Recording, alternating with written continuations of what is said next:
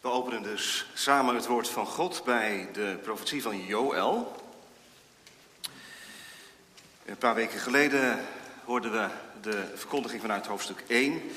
Nu vanuit hoofdstuk 2. En het is de bedoeling dat dat een drieluik zal worden rond het avondmaal. Dus vanmorgen het eerste deel en dan volgende week deel 2 en deel 3.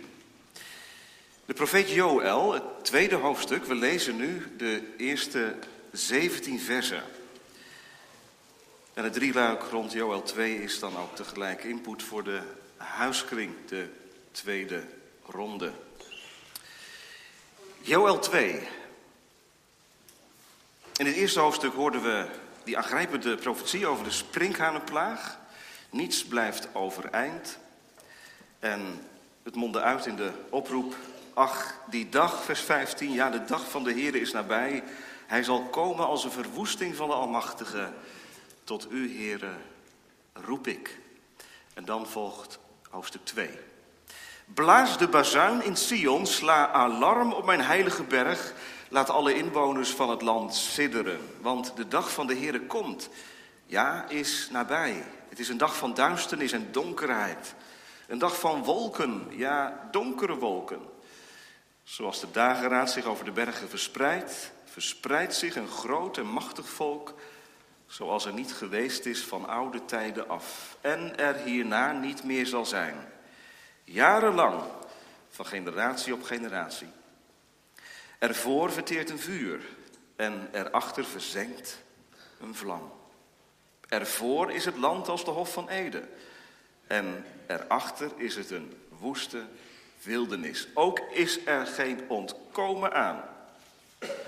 Als het uiterlijk van paarden is zijn uiterlijk.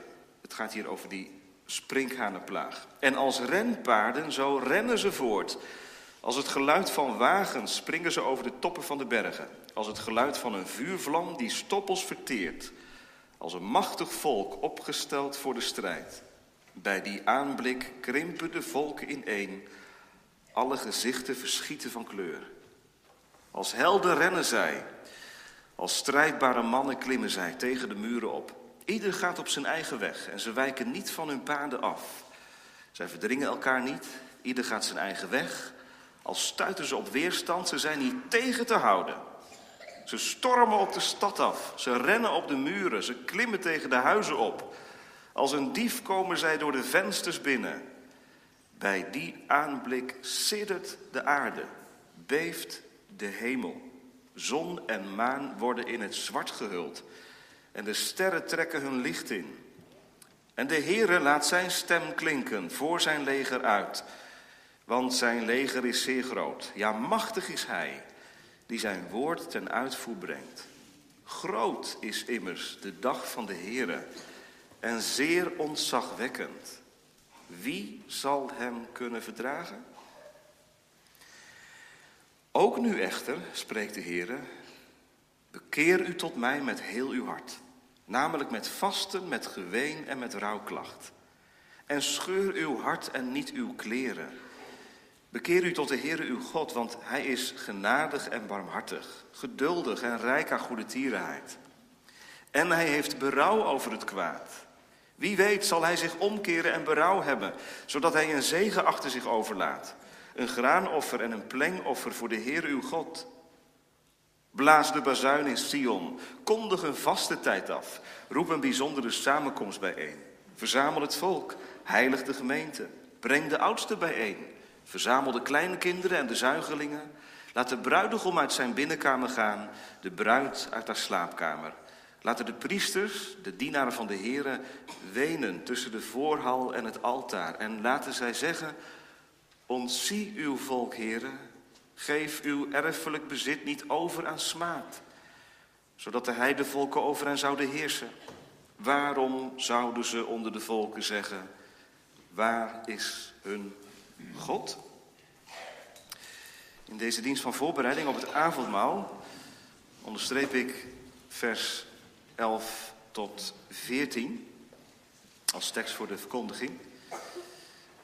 Ik lees een paar zinnen uit die versen voor. Groot is immers de dag van de Heere en zeer ontzagwekkend. Wie zal hem kunnen verdragen? Ook nu echter, spreekt de Heer, bekeer u tot mij met heel uw hart. We gaan er straks naar luisteren, naar de boodschap van toen voor nu.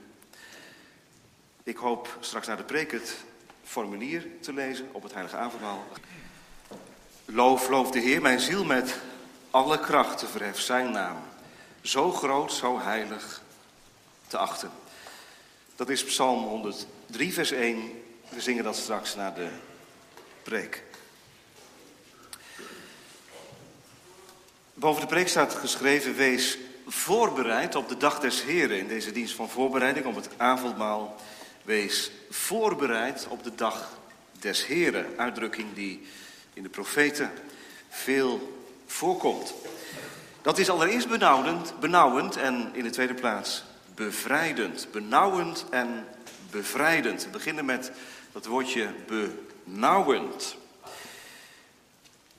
Gemeente kinderen, het is niet benauwend als je s'morgens wakker wordt en je ogen opent en het licht kiert door het raam. En je merkt in je slaapkamer wordt het wat lichter. De contouren van de voorwerpen die in je kamer staan, die, die worden wat zichtbaarder. Dat is altijd een, een fijn gevoel. Zeker als de nacht lang is geweest en als je in de nacht zat te malen, niet kon slapen, was het maar morgen. En dan wordt het morgen en dan geeft dat iets van verlichting. De somberte, de zwaarte, de, de, de zwaarmoedigheid, die verlaat je dan een beetje. Het gaat in Joel 2 gemeente over een dag die komen gaat, maar dan net andersom. Geen dag die licht geeft, maar een dag die duisternis oproept. Moet je nagaan dat je wakker wordt en dat het donker blijft. Dat het niet meer licht wordt. Dat is het beeld waarmee Joel begint in hoofdstuk 2. De dag van de Here, lezen wij in vers 1, is nabij. Hij komt eraan. Het is geen dag van verlichting, zegt Joel. Het is een dag van duisternis en donkerheid. En dan moet u het beeld wat Joel gebruikt even mee proberen te maken. Hij zegt het is een dag van wolken, van donkere wolken, zoals de dageraad zich over de bergen verspreidt. Nou, ik moest onmiddellijk terugdenken aan de keren dat wij in Oostenrijk waren, in een huisje. En in alle vroegte loop je naar buiten toe en langzaam zie je dan de zon opkomen achter de bergen. En dan straalt het licht met een minuut verder over dat berglandschap. Een prachtig schouwspel. Wie er geweest is, die, die kan erover meepraten. Maar Joel zegt, zoals de dageraad zich over de bergen verspreidt, dat is normaal gesproken zo. Zo verspreidt zich een groot en machtig volk. Het gaat hier over de sprinkhanenplaag van hoofdstuk 1, die als een donkere wolk, langzaam maar zeker het land, de wereld zal bedekken. Uitvoerig hebben we in hoofdstuk 1 gezien hoe intens die sprinkhanenplaag was. We hoorden dat die ramp, want dat was het, een nationale ramp van grote omvang, allerlei lagen van de samenleving trof. En eigenlijk borduurt Joël voort in hoofdstuk 2 op die sprinkhanenplaag. Het nieuwe is dat hij nieuwe beelden gebruikt. Die zo mogelijk nog heftiger zijn dan die in hoofdstuk 1. Het is het beeld van vuur. Kijk maar in vers 3. Vuur verteert de aarde en maakt het tot een woeste wildernis. Hebt u wel eens gehoord, jonge mensen, heb je wel eens gehoord van de tactiek van de verschroeide aarde? De Russen hebben die in dit jaar dat in Oekraïne ingezet. De tactiek van de verschroeide aarde. Dat is gewoon alles kapot maken, verbranden, bombarderen zodat niets meer intact is en de Oekraïners achterblijven met een grote chaos. bruggen gebombardeerd, voorraden belemmerd, huizen kapot gemaakt, energievoorzieningen slopen, enzovoort, enzovoort. Waarom? Ja, om het interne moreel natuurlijk naar beneden te halen. Om mensen tot wanhoop te drijven. Nou, inderdaad, die sprinkhanen, dat oordeel van God, dat is als een leger soldaten, zegt uh, Joël. Er is geen ontkomen aan, lees ik in vers 3. En het is als een vuur wat de aarde verteert. En kijk dan even mee naar het beeld wat gebruikt wordt. De Hof van Ede. Nou, kinderen, waar moet je aan denken bij de Hof van Ede? Ja, het paradijs. Prachtige kleuren, prachtige geuren, alles wat God gemaakt heeft. Joel zegt, voordat het vuur over de aarde ging, was het de Hof van Ede. En daarna blijft er een woeste wildernis achter. Dat is het effect van die sprinkhanenplaag. En als je dan doorleest, in vers 4 tot en met 9, dan wordt beschreven hoe die sprinkhanenplaag um, in zijn werk gaat. Het beeld van paarden komt dan voorbij, ziet u dat in vers 4? Het is alsof er een horde paarden over het land draaft, zegt Joël. Je hoort ze aankomen, het geluid van wagens. Ze springen over de toppen van de bergen. En als je goed luistert, hoor je ook het vuur knetteren. Het is als een machtig volk opgesteld voor de strijd. Nou, je krimpt ineen. Vers 6. Als je dat geluid hoort. En dat lege sprinkhaan op je af ziet komen. Alle gezichten verschieten van kleur. Als helden, vers 7, rennen zij. Opnieuw dat beeld van de soldaten. Als strijdbare mannen klimmen ze tegen de muren op. In niets ontziende woede en ijver gaat ieder zijn eigen weg. Met een precisie die eng is. Ieder gaat op zijn eigen weg. Ze wijken niet van hun paden af. Ze verdringen elkaar niet. Ieder gaat zijn eigen weg. En niets is door hen Niets is tegen te houden. Ze stuiten op weerstand, maar ze zijn niet tegen te houden. Ze stormen op de stad af. Ze rennen op de muren. Ze klimmen tegen de huizen op. Als een dief komen ze door de vensters binnen. Gaat maar door. Gaat maar door. Joel wil dat horrorscenario, want dat is het, onder woorden brengen.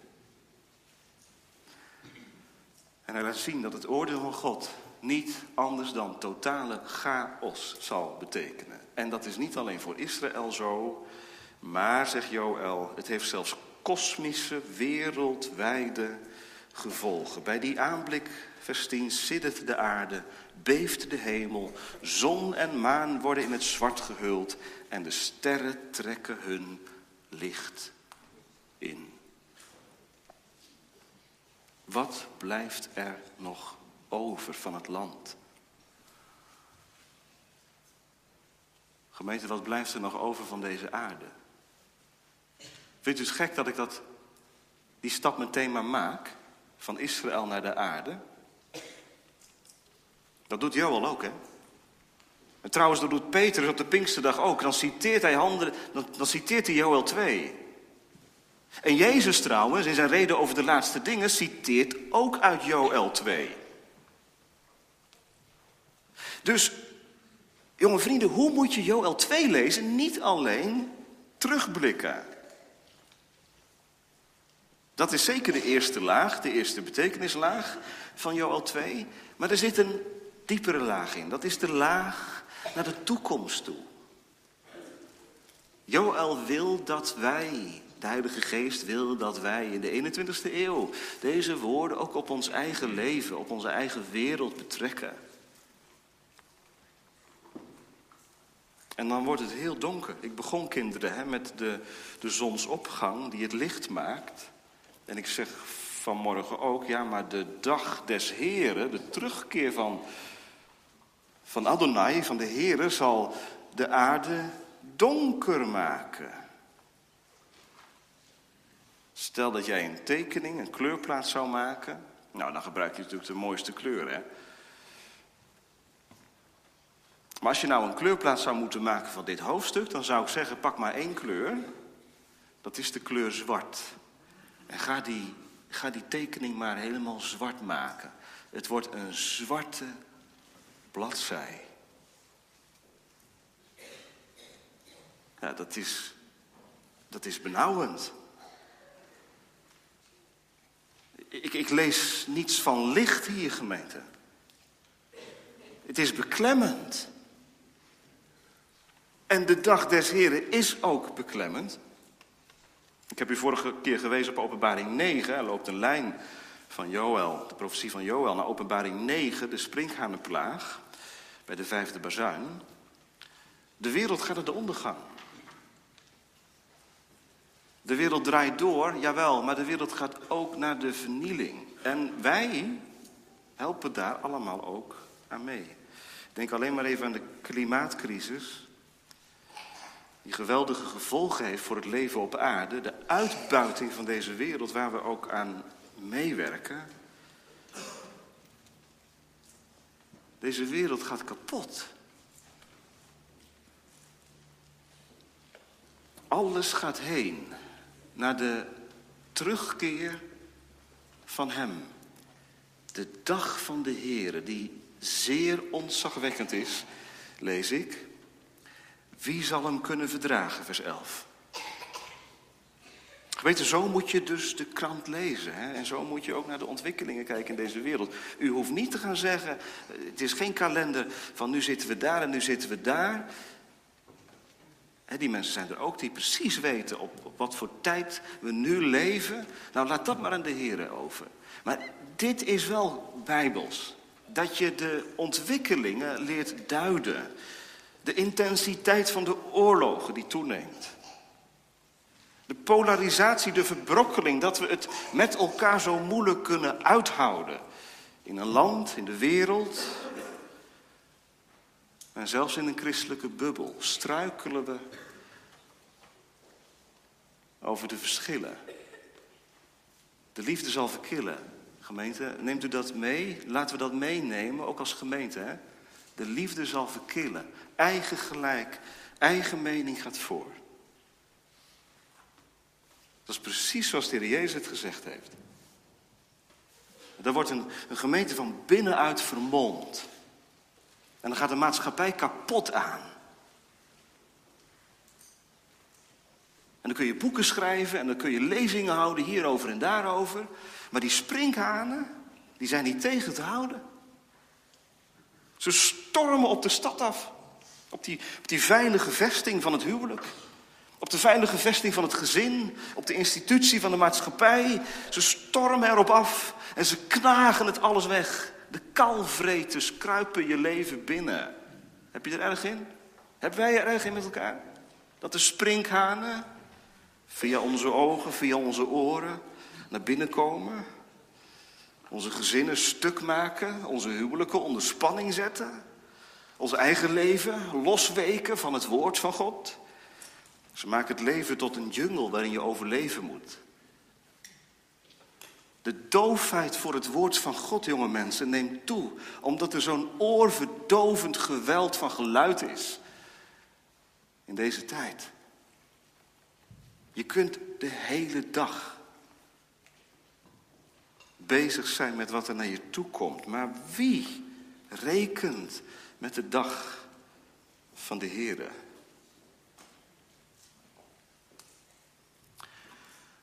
Nou, zegt iemand. Wat moet ik daarmee?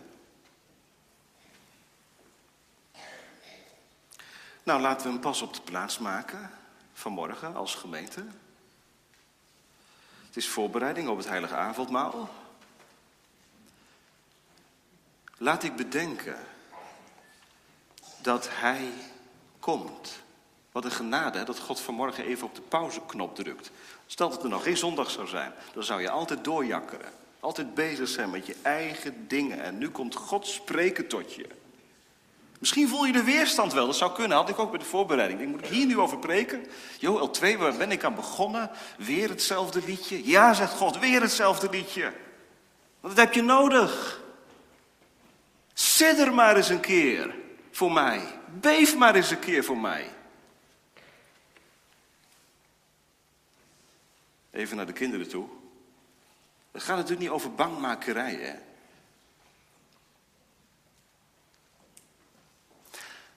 Maar laat ik dit voorbeeld gebruiken.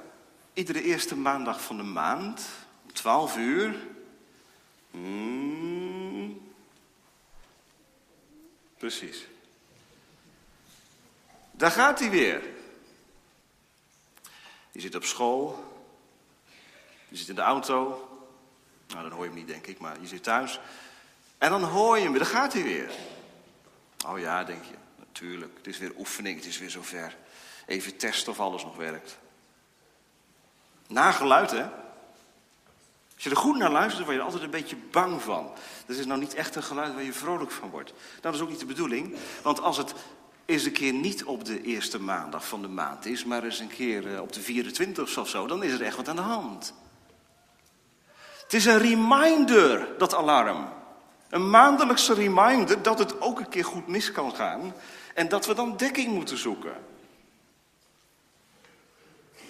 Nou, lees zo de profetie van Joel 2 vanmorgen. Ook als je deze week van voorbereiding op het avondmaal ingaat. Het is een alarmsignaal voor de nieuwtestamentische gemeente. Je kunt niet achteroverleunen. Ook niet als je van genade leeft en christen bent en navolger bent. Word wakker. En om dat te onderstrepen gebruik ik, ik sloeg dat net even over, gebruik ik het beeld van de bazuin waarmee Joel dit hoofdstuk inzet. Joel 2, vers 1. Blaas de bazuin in Sion, niet bij de heidevolkeren, maar bij het godsvolk in de gemeente. Sla alarm op mijn heilige berg. Laat alle inwoners van het land sidderen, want de dag van de Heer komt, is nabij. Hoor de shofar. Waar gaat het om? De bazuin. Dat is een signaalinstrument. Als de bazuin klinkt, dan is er wat aan de hand. We gaan straks zingen naar de dienst. Eens als de bazuinen klinken, dan is het voorbij. Dan is het pleit beslecht. Maar nu klinken de bazuinen ook. Als je het maar horen wilt. Als je het maar horen wilt. De bazuinen klinken. Hoor het alarm op Gods heilige berg. Gemeente, dat is waar God woont. Je zou zeggen, als je ergens safe bent, ben je, moet je op de berg van God zijn. Dan moet je in het huisgezin van God wonen. Dan ben je toch veilig als je hoort bij de gemeente. Als je hoort bij de avondmaalsgemeenschap, dan ben je toch veilig. Dan, dan zit het toch goed. Dan gaat het toch goed. Dan kom je toch thuis. Ja, maar het is blijkbaar niet voldoende gemeente om te behoren bij het volk van God. Ja, het is voldoende. Maar Joël zegt, wij moeten wakker worden. Gods verbondsvolk kan gezapigheid, kan aan gezapigheid ten onder gaan. Ze realiseren zich niet meer wat genade is. Ze bedenken niet meer dat ze zonder God en zonder Christus voor eeuwig verloren gaan. Die realiteit van hemel en hel brengen ze zichzelf niet te binnen. Ze leven voor het hier en nu.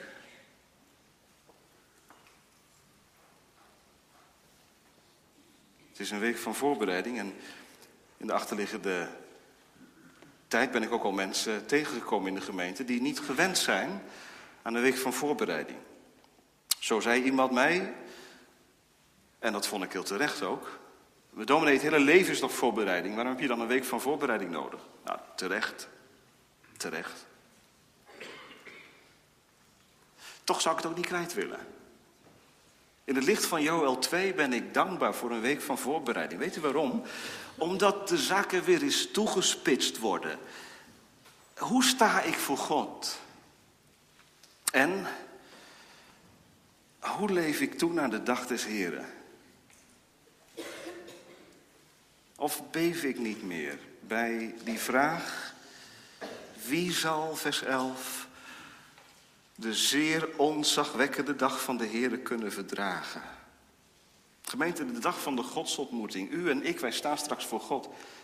Kunnen wij hem in de ogen kijken? Als alles boven zal komen, ook wat ik altijd weggedrukt heb.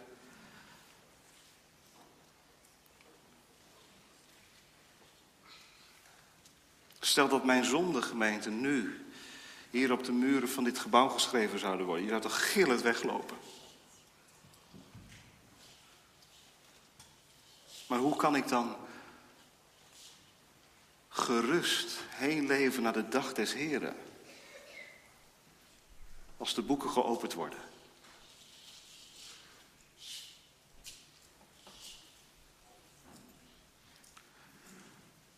Het is een ongemakkelijke vraag. En misschien voel je die irritatie wel bovenkomen. En, en, speel je die vraag door aan iemand anders waarvan je denkt, die heeft hem veel beter, die heeft hem meer nodig dan ik. Of dit moet eigenlijk in een missionaire toespraak gezegd worden en niet in de gemeente. Nou, dat is niet waar gemeente, want het gaat hier over het verbondsvolk. Sla alarm. Sla alarm. Benauwt het je wel eens? Dat raak je toch ook niet kwijt, gemeente? Ik bedoel, Psalm 143, we zongen dat. Dat is toch niet iets van passé? Wie zal rechtvaardig zijn in Gods gericht? Dat is toch niet iets wat je achterlaat, waarvan je zegt van nou ja, dat hoef je eigenlijk niet meer te zingen als je verlost bent. Want dan heb je alles achter je en alleen nog maar de, de mooie toekomst voor je. Gemeente, groot is immers de dag van de Heer en zeer ontzagwekkend. Als je maar even naar jezelf kijkt, dan sta je te beven en te sidderen. Hoe moet dat toch? Het avondmaal, hoe moet dat toch? Benauwend. Er is geen ontkoming aan.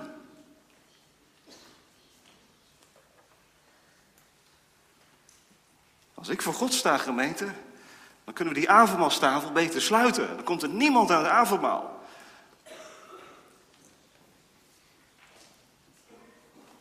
Want als God in het recht treedt en mijn ongerechtigheden gadeslaat, dan kan ik niet bestaan voor hem. En dat wil de duivel natuurlijk ook, hè? Een lege avondmaalstafel. Ik wou vluchten, maar ik kon nergens heen.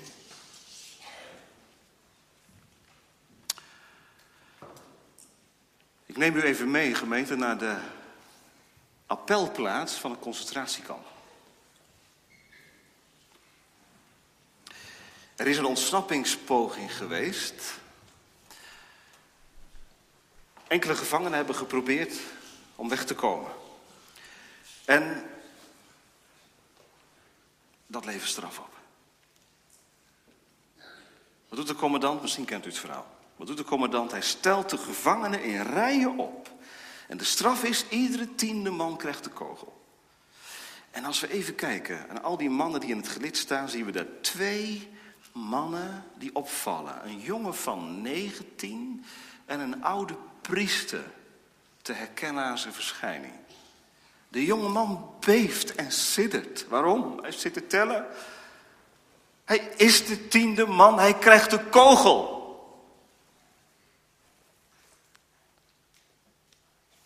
Wie zal de kogel kunnen verdragen? En die oude priester, die ziet dat. Die merkt, die jongen is heel bang. En wat doen ze? Zonder dat iemand het doorheeft, zegt die oude priester... Kom maar. Ik stap die kant op, jij stap die kant op. En ze ruilen van plaats.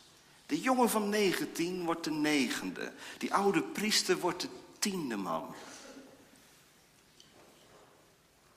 Hij ruilde. Hij kreeg de kogel.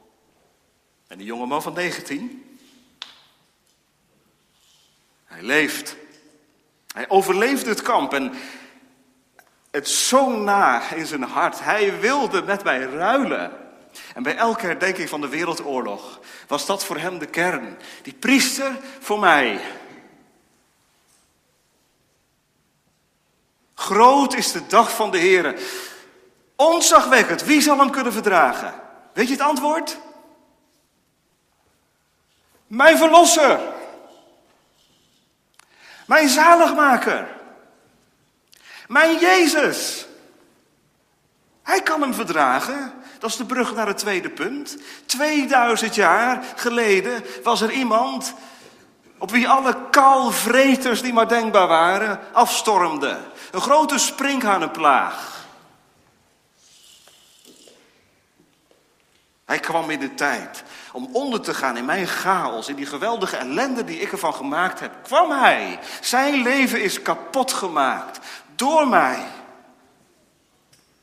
Hij deed het uit liefde. De oordelen van God kwamen op hem aan. En weet u wat in Joel 2 staat? Dat de, de dag van duisternis en donkerheid zal komen. Dat gebeurde op Golgotha. Zie je het gebeuren? Drie uren dikke duisternis. De dag van duisternis en donkere wolken. Zoals de dageraad zich over de bergen verspreidt, verspreidde zich een groot en machtig volk uit de hel. En het overschaduwde het kruis van Golgotha. Hij ging erin onder. Gemeente, ik kan Joel 2 niet loslezen van Christus, u ook niet. Dit gaat over mijn zaligmaker. Dit gaat over de, de middelaar, wiens dood ik volgende week gedenken mag. Die zijn bloed voor mij gaf. Die zijn leven voor mij gaf. Dat is het bevrijdende. Want waarin ligt nu de bevrijding in dit, in dit aangrijpende hoofdstuk? Nou, dan moet u verder lezen. Het is alsof het heel stil wordt hè, na die vraag, vers 11. En het wordt ook heel stil en laat het ook maar heel stil blijven. Groot is de dag van de Heer. Wie zal hem kunnen verdragen? Stilte, pauze. En dan klinkt het woord van God. Ook nu echter. Bekeer u tot mij met heel uw hart. Hoe kun je Gods dag verdragen? Ik lees van een uitvlucht. Die uitvlucht is bekeer je. Bekeer je. Hoe kun je staande blijven in een wereld waarin je de aantrekkingskracht iedere dag voelt, waarin je meegezogen wordt, zodat je niet toekomstgericht leeft, maar puur voor het hier en nu? Bekering, dat is nodig.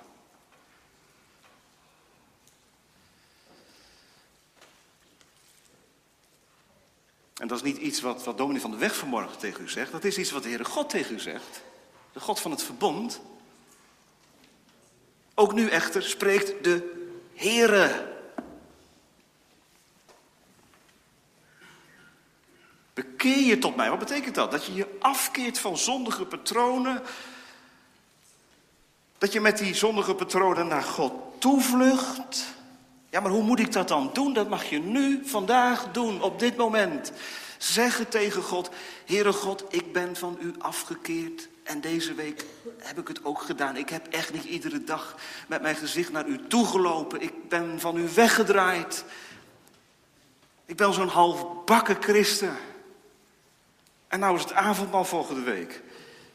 En krijg ik toch het gevoel dat ik ja, van deze week mijn beste beentje moet voorzetten. Nee, zegt God, want het gaat je toch niet lukken. Stop daar maar mee, maar bekeer je tot mij. Gemeente, dat is het leven van genade. Dat je je steeds leert te wenden tot God. En daarom haalt God op zondag de bezem er altijd weer doorheen. En is zo'n zo'n misschien wel irriterend hoofdstuk, Joel 2, wat je in je stille tijd misschien liever overslaat, toch goed die lastige vragen, die boodschap die de vaart uit je leven haalt. Wie zal Gods dag kunnen verdragen? Ik niet. Hij wel. Daarom bekeer je tot de Heer. Ja, maar als je je eenmaal bekeerd hebt, dan heb je je toch bekeerd. En dan is het toch goed? Nee, bekering heb je iedere dag nodig. Iedere dag. Net zoals een tuin iedere keer gewiet moet worden. Daar kun je geen maand overheen laten gaan, want anders wordt het een grote jungle. Er moet gewiet worden, met je gezicht naar God staan. Dat is bekering. Iedere morgen opnieuw. Heere God, hier zijn mijn ogen, hier zijn mijn handen, hier zijn mijn voeten, hier is mijn lijf. Ik wend mij tot u. En aan het eind van de dag ook. Ik beleid de werken van de duisternis. Ik bekeer mij tot u met heel mijn hart. Want de kracht van de oude mens is nog zo groot. Hoe moet je je bekeren? Nou, dat zegt de Heer ook. Uh, niet met je buitenkant. Kijk maar vers 13. Scheur niet je kleren. Dat was in die tijd natuurlijk het, um, het beeld van rouw. je scheurde je kleren als je diep in rouw zat. En ja, dan zagen mensen aan je, nou die man zit er heel diep doorheen. Scheur niet je kleren, scheur je hart. Je hart scheuren, dat is maar één keer dat in de Bijbel gesproken wordt over je hart scheuren, dat is hier zo. Wat is je hart scheuren? Ja, wanneer, eh, wanneer is je hart gescheurd, dan, dan is het gebroken. Psalm 51, dan is het eh, kapot. God zegt dus vanmorgen tegen ons: scheur je hart met vasten, met geween en met rouwklacht. Kom met je hart naar mij en beleid wie je bent. En laat het geen uiterlijke vertoning zijn. Want ik neem geen genoegen met vormen. En alsjeblieft, bespaar me ook je verhalen over hoe zondig je bent. Want dat weet jij toch niet. Draai er nou maar gewoon niet omheen. En vertel maar recht uit hoe het zit. En stop alsjeblieft met dat vrome gedoe. Ja, maar een mens kan zichzelf niet bekeren. Ja, maar dit, ja, maar dat. Gemeente, dat is vroom gedoe, dat is poppenkast. Daar walgt God van.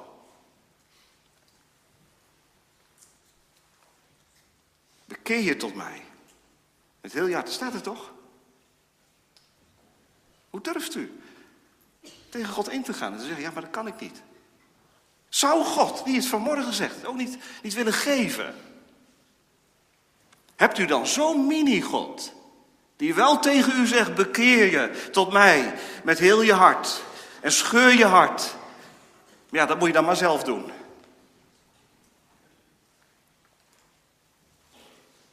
Gemeente, wat hebben we het avondmaal toch nodig, hè? Want weet je, daar cirkelt het altijd weer rond het wonder dat mijn opknappogingen, dat ik het daarmee niet red. God neemt alleen maar genoegen met het offer van zijn zoon. Bekeer je tot mij, Heere God, ik kan het niet meer zonder u. Dat is bekering. Erachter komen hoe goed God is, hoe genadig, hoe welgezind Hij is. En dat staat er ook achter, hè? Want er is niet een of andere onbewogen God of zo die dit zegt. Of een of andere God die wij in onze gedachten hebben gemaakt. Het is de God, vers 13, die genadig is en barmhartig, geduldig, rijk aan goede tierenheid. Hij heeft berouw over het kwaad. Nou gemeente, hierin ligt het bevrijdende. Het bevrijdende op weg naar de dag des Heren, op weg naar het avondmaal, ligt hierin dat God is zoals Hij zegt te zijn. Hij is genadig en barmhartig. Hij is geduldig en rijk aan goede tierenheid. Zo is Hij.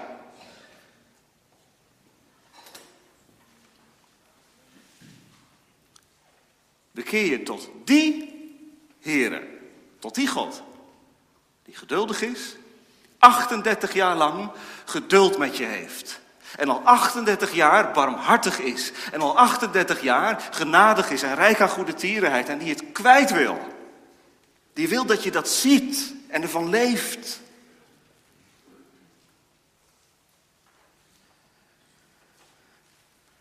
En om daarvan te leven, gemeente, is het inderdaad nodig dat je je steeds weer bekeert. John Newton had op de muren van zijn huis geschilderd: Gedenk dat je slaaf bent geweest in Egypte. Is die man een beetje de weg kwijt?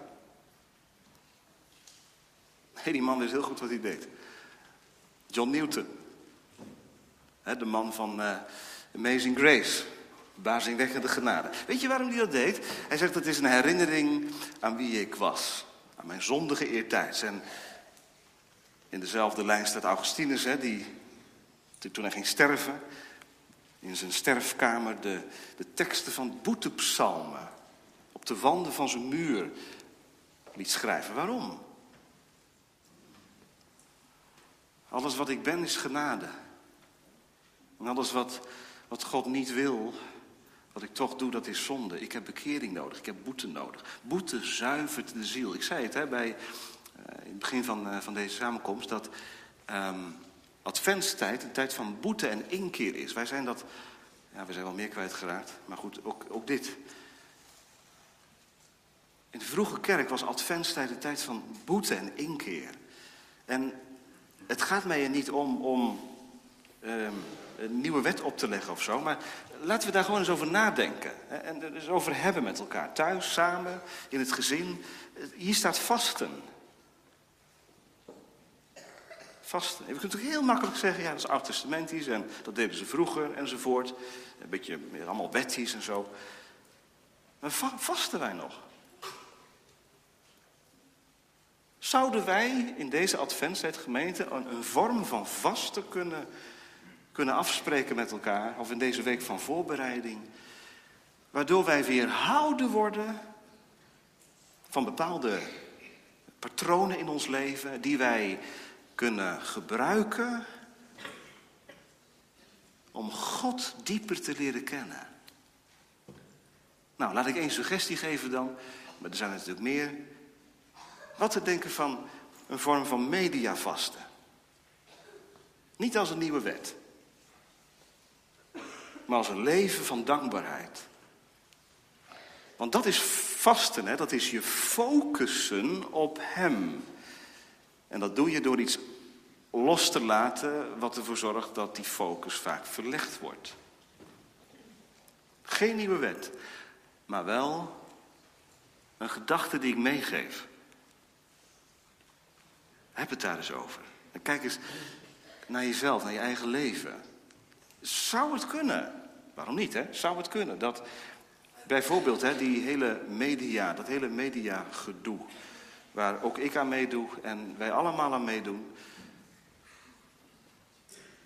dat we zoveel online zijn en dat daardoor de, die online verbinding met boven verstoord wordt. Zou dat kunnen? Nou, de vraag moeten we zelf beantwoorden. Vasten. Want God is genadig. Dat betekent, hij heeft alles in zich om mij diep gelukkig te maken. Hij heeft alles in zich om mij te verlossen van de macht van de boze. Hij heeft alles in zich om mij in de eindtijd te laten leven als een kind van God. Hij heeft alles in zich om in de chaos van dit leven en in de turbulentie van mijn leven, om mij te richten op de dag des Heren. Hij heeft het allemaal in zich en dat gaat hij volgende week uitdelen.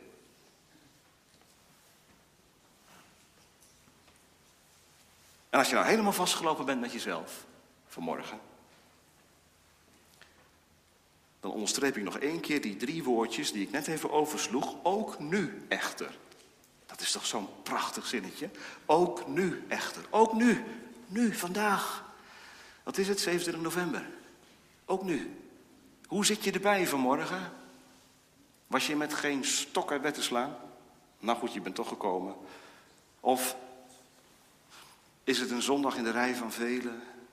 Het doet je allemaal niet zoveel. Ook nu echter, ook nu. Kom, zegt de Heer. Leef van genade. Ik heb alles in mij om je gelukkig te maken. We gaan afronden, gemeente. En ik eindig met vers 14. Want je zou kunnen denken, vers 14, ja, dat is nou net jammer, hè? Wie weet wij lezen dat als onzekerheid. Je weet het maar nooit. Wie weet, doe ik het wel. Wie weet, doe ik het ook niet. Maar zo mag u vers 14 niet lezen. Het is niet onzekerheid, maar het is een onderstreping van de genade van God. Het is een manier van zeggen om te laten zien dat God, die de oordelen zendt over de aarde, die de plaag over Israël zendt, dat die God berouw kan hebben over het kwaad. Ja, dat is een heel ingewikkeld onderwerp. Er zijn boeken over geschreven. Maar laat ik er vanmorgen dit van zeggen. God is de God die niet van zijn stuk te brengen is. wat, hij, wat gezegd heeft, dat, dat komt uit. En het is tegelijk de God die zo bewogen is dat als ik mij vanmorgen tot hem wend, hij berouw zal hebben over het kwaad dat hij mij niet zal veroordelen.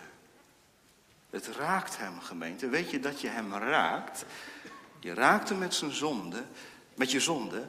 We raken hem als wij ons met vasten en geween en rouwklacht, met een gescheurd hart, deze week tot hem begeven. Dan raken we hem.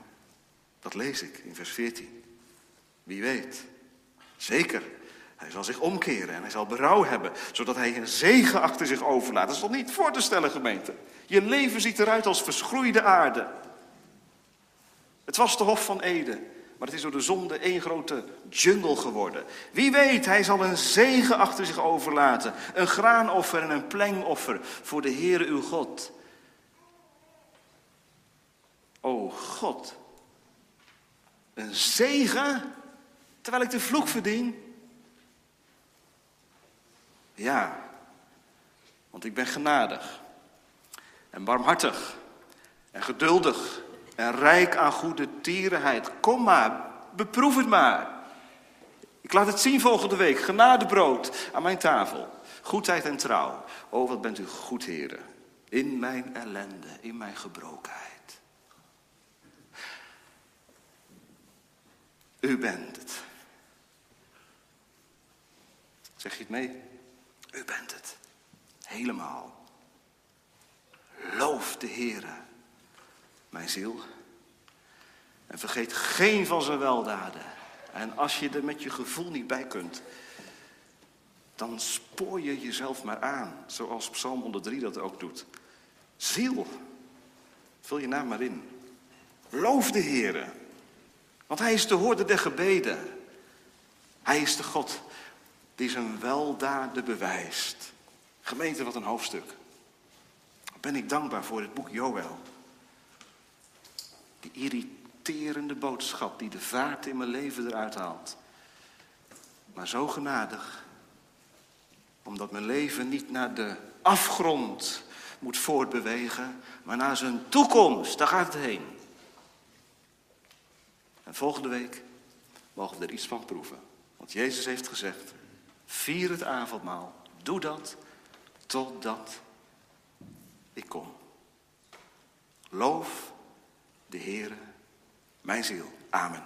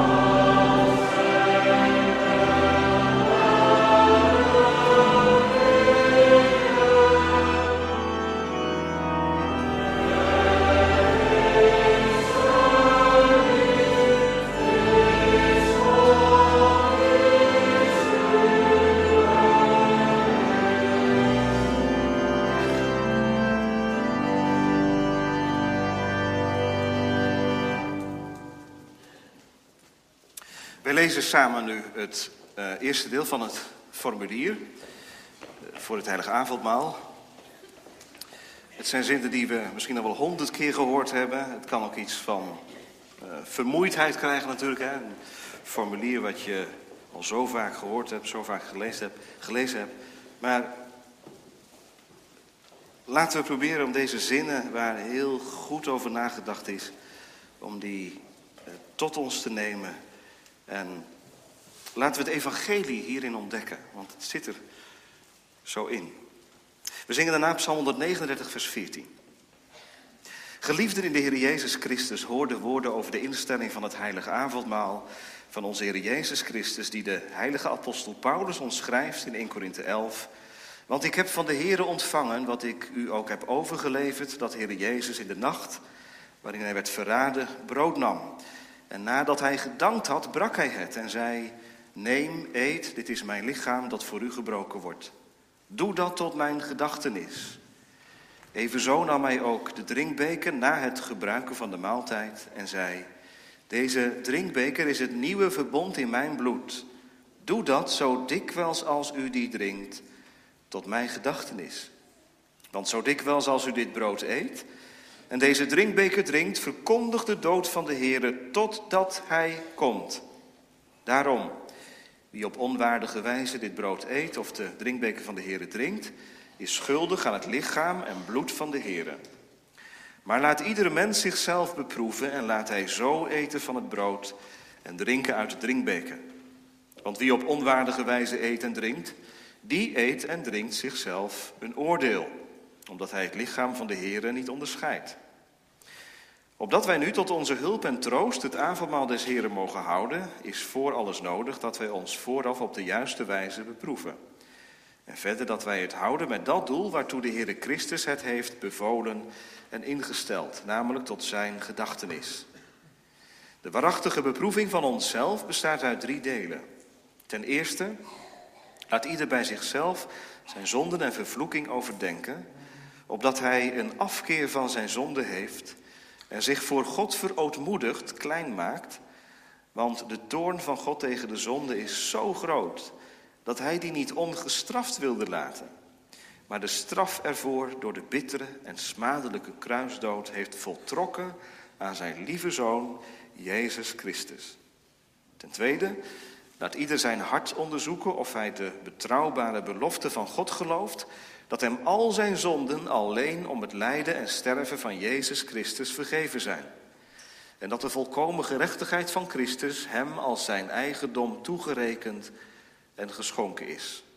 Ja, zo volkomen alsof hij zelf in eigen persoon voor al zijn zonden betaald en alle gerechtigheid volbracht had. Ten derde laat ieder zijn geweten onderzoeken of hij ook gezind is voortaan met zijn hele leven waarachtige dankbaarheid aan God de Heere te bewijzen en oprecht te wandelen voor Gods aangezicht. En eveneens of hij, terwijl hij van harte alle vijandschap, haat en afgunst aflegt, zonder enig huichelen een ernstig voornemen heeft voortaan in waarachtige liefde en eensgezindheid met zijn naaste te leven. Allen dan die zo gezind zijn, wil God zeker in genade aannemen en voor waardige tafelgenoten van zijn zoon Jezus Christus houden. Zij die dit getuigenis in hun hart daarentegen niet gevoelen, eten en drinken zichzelf een oordeel. Naar het bevel van Christus en de apostel Paulus vermanen wij daarom allen die weten dat zij met de volgende aanstootgevende zonde besmet zijn, zich van de tafel des Heren te onthouden. En wij verkondigen hun dat zij geen deel hebben aan het rijk van Christus. Dit betreft alle afgodendienaars, allen die zich een beeld van God maken, allen die de naam van God lasteren of misbruiken, allen die het woord van God en zijn heilige sacramenten verachten Allen die tweedracht zaaien in de kerk en in ons volk. Die weigeren gezag te aanvaarden in kerk en samenleving. Allen die in haat en nijd tegen hun naaste leven of lichtvaardig hun woord breken. Die het leven van God geschonken verachten. Allen die het huwelijk moedwillig in gevaar brengen. Van zichzelf of van anderen. Allen die stelen, die in de ban zijn van geld en bezit. Allen die liegen, bedriegen of kwaadspreken. Allen die zich aan verslaving overgeven en van het genot hun God maken. Zolang zij aan zulke zonden vasthouden, moeten zij zich onthouden van dit brood en deze wijn die Christus alleen voor zijn gelovigen bestemd heeft, opdat hun straf en veroordeling niet des te zwaarder worden. Maar Dit alles wordt ons, geliefde broeders en zusters, niet voorgehouden om de verslagen harten van de gelovigen te ontmoedigen. Alsof niemand tot het avondmaal des Heren zou mogen gaan dan wie zonder enige zonde is.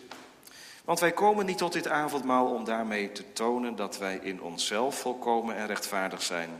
Integendeel, omdat wij ons leven buiten onszelf in Jezus Christus zoeken, beleiden wij daarmee dat wij midden in de dood liggen.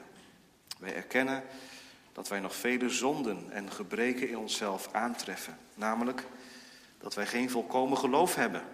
En ons er niet toe zetten God met zo'n ijver te dienen als wij behoren te doen. Maar dagelijks strijd hebben te voeren met de zwakheid van ons geloof en onze verderfelijke begeerten. Ondanks dit alles, omdat wij door de genade van de Heilige Geest van harte bedroefd zijn over zulke gebreken, en wij verlangen tegen ons ongeloof te strijden en naar alle geboden van God te leven, zullen wij er nochtans ten volle van verzekerd zijn dat geen zonde of zwakheid die nog tegen onze wil in ons overgebleven is, ons kan verhinderen. Dat God ons in genade aanneemt en ons zo deze hemelse spijs en drank waardig en deelachtig maakt.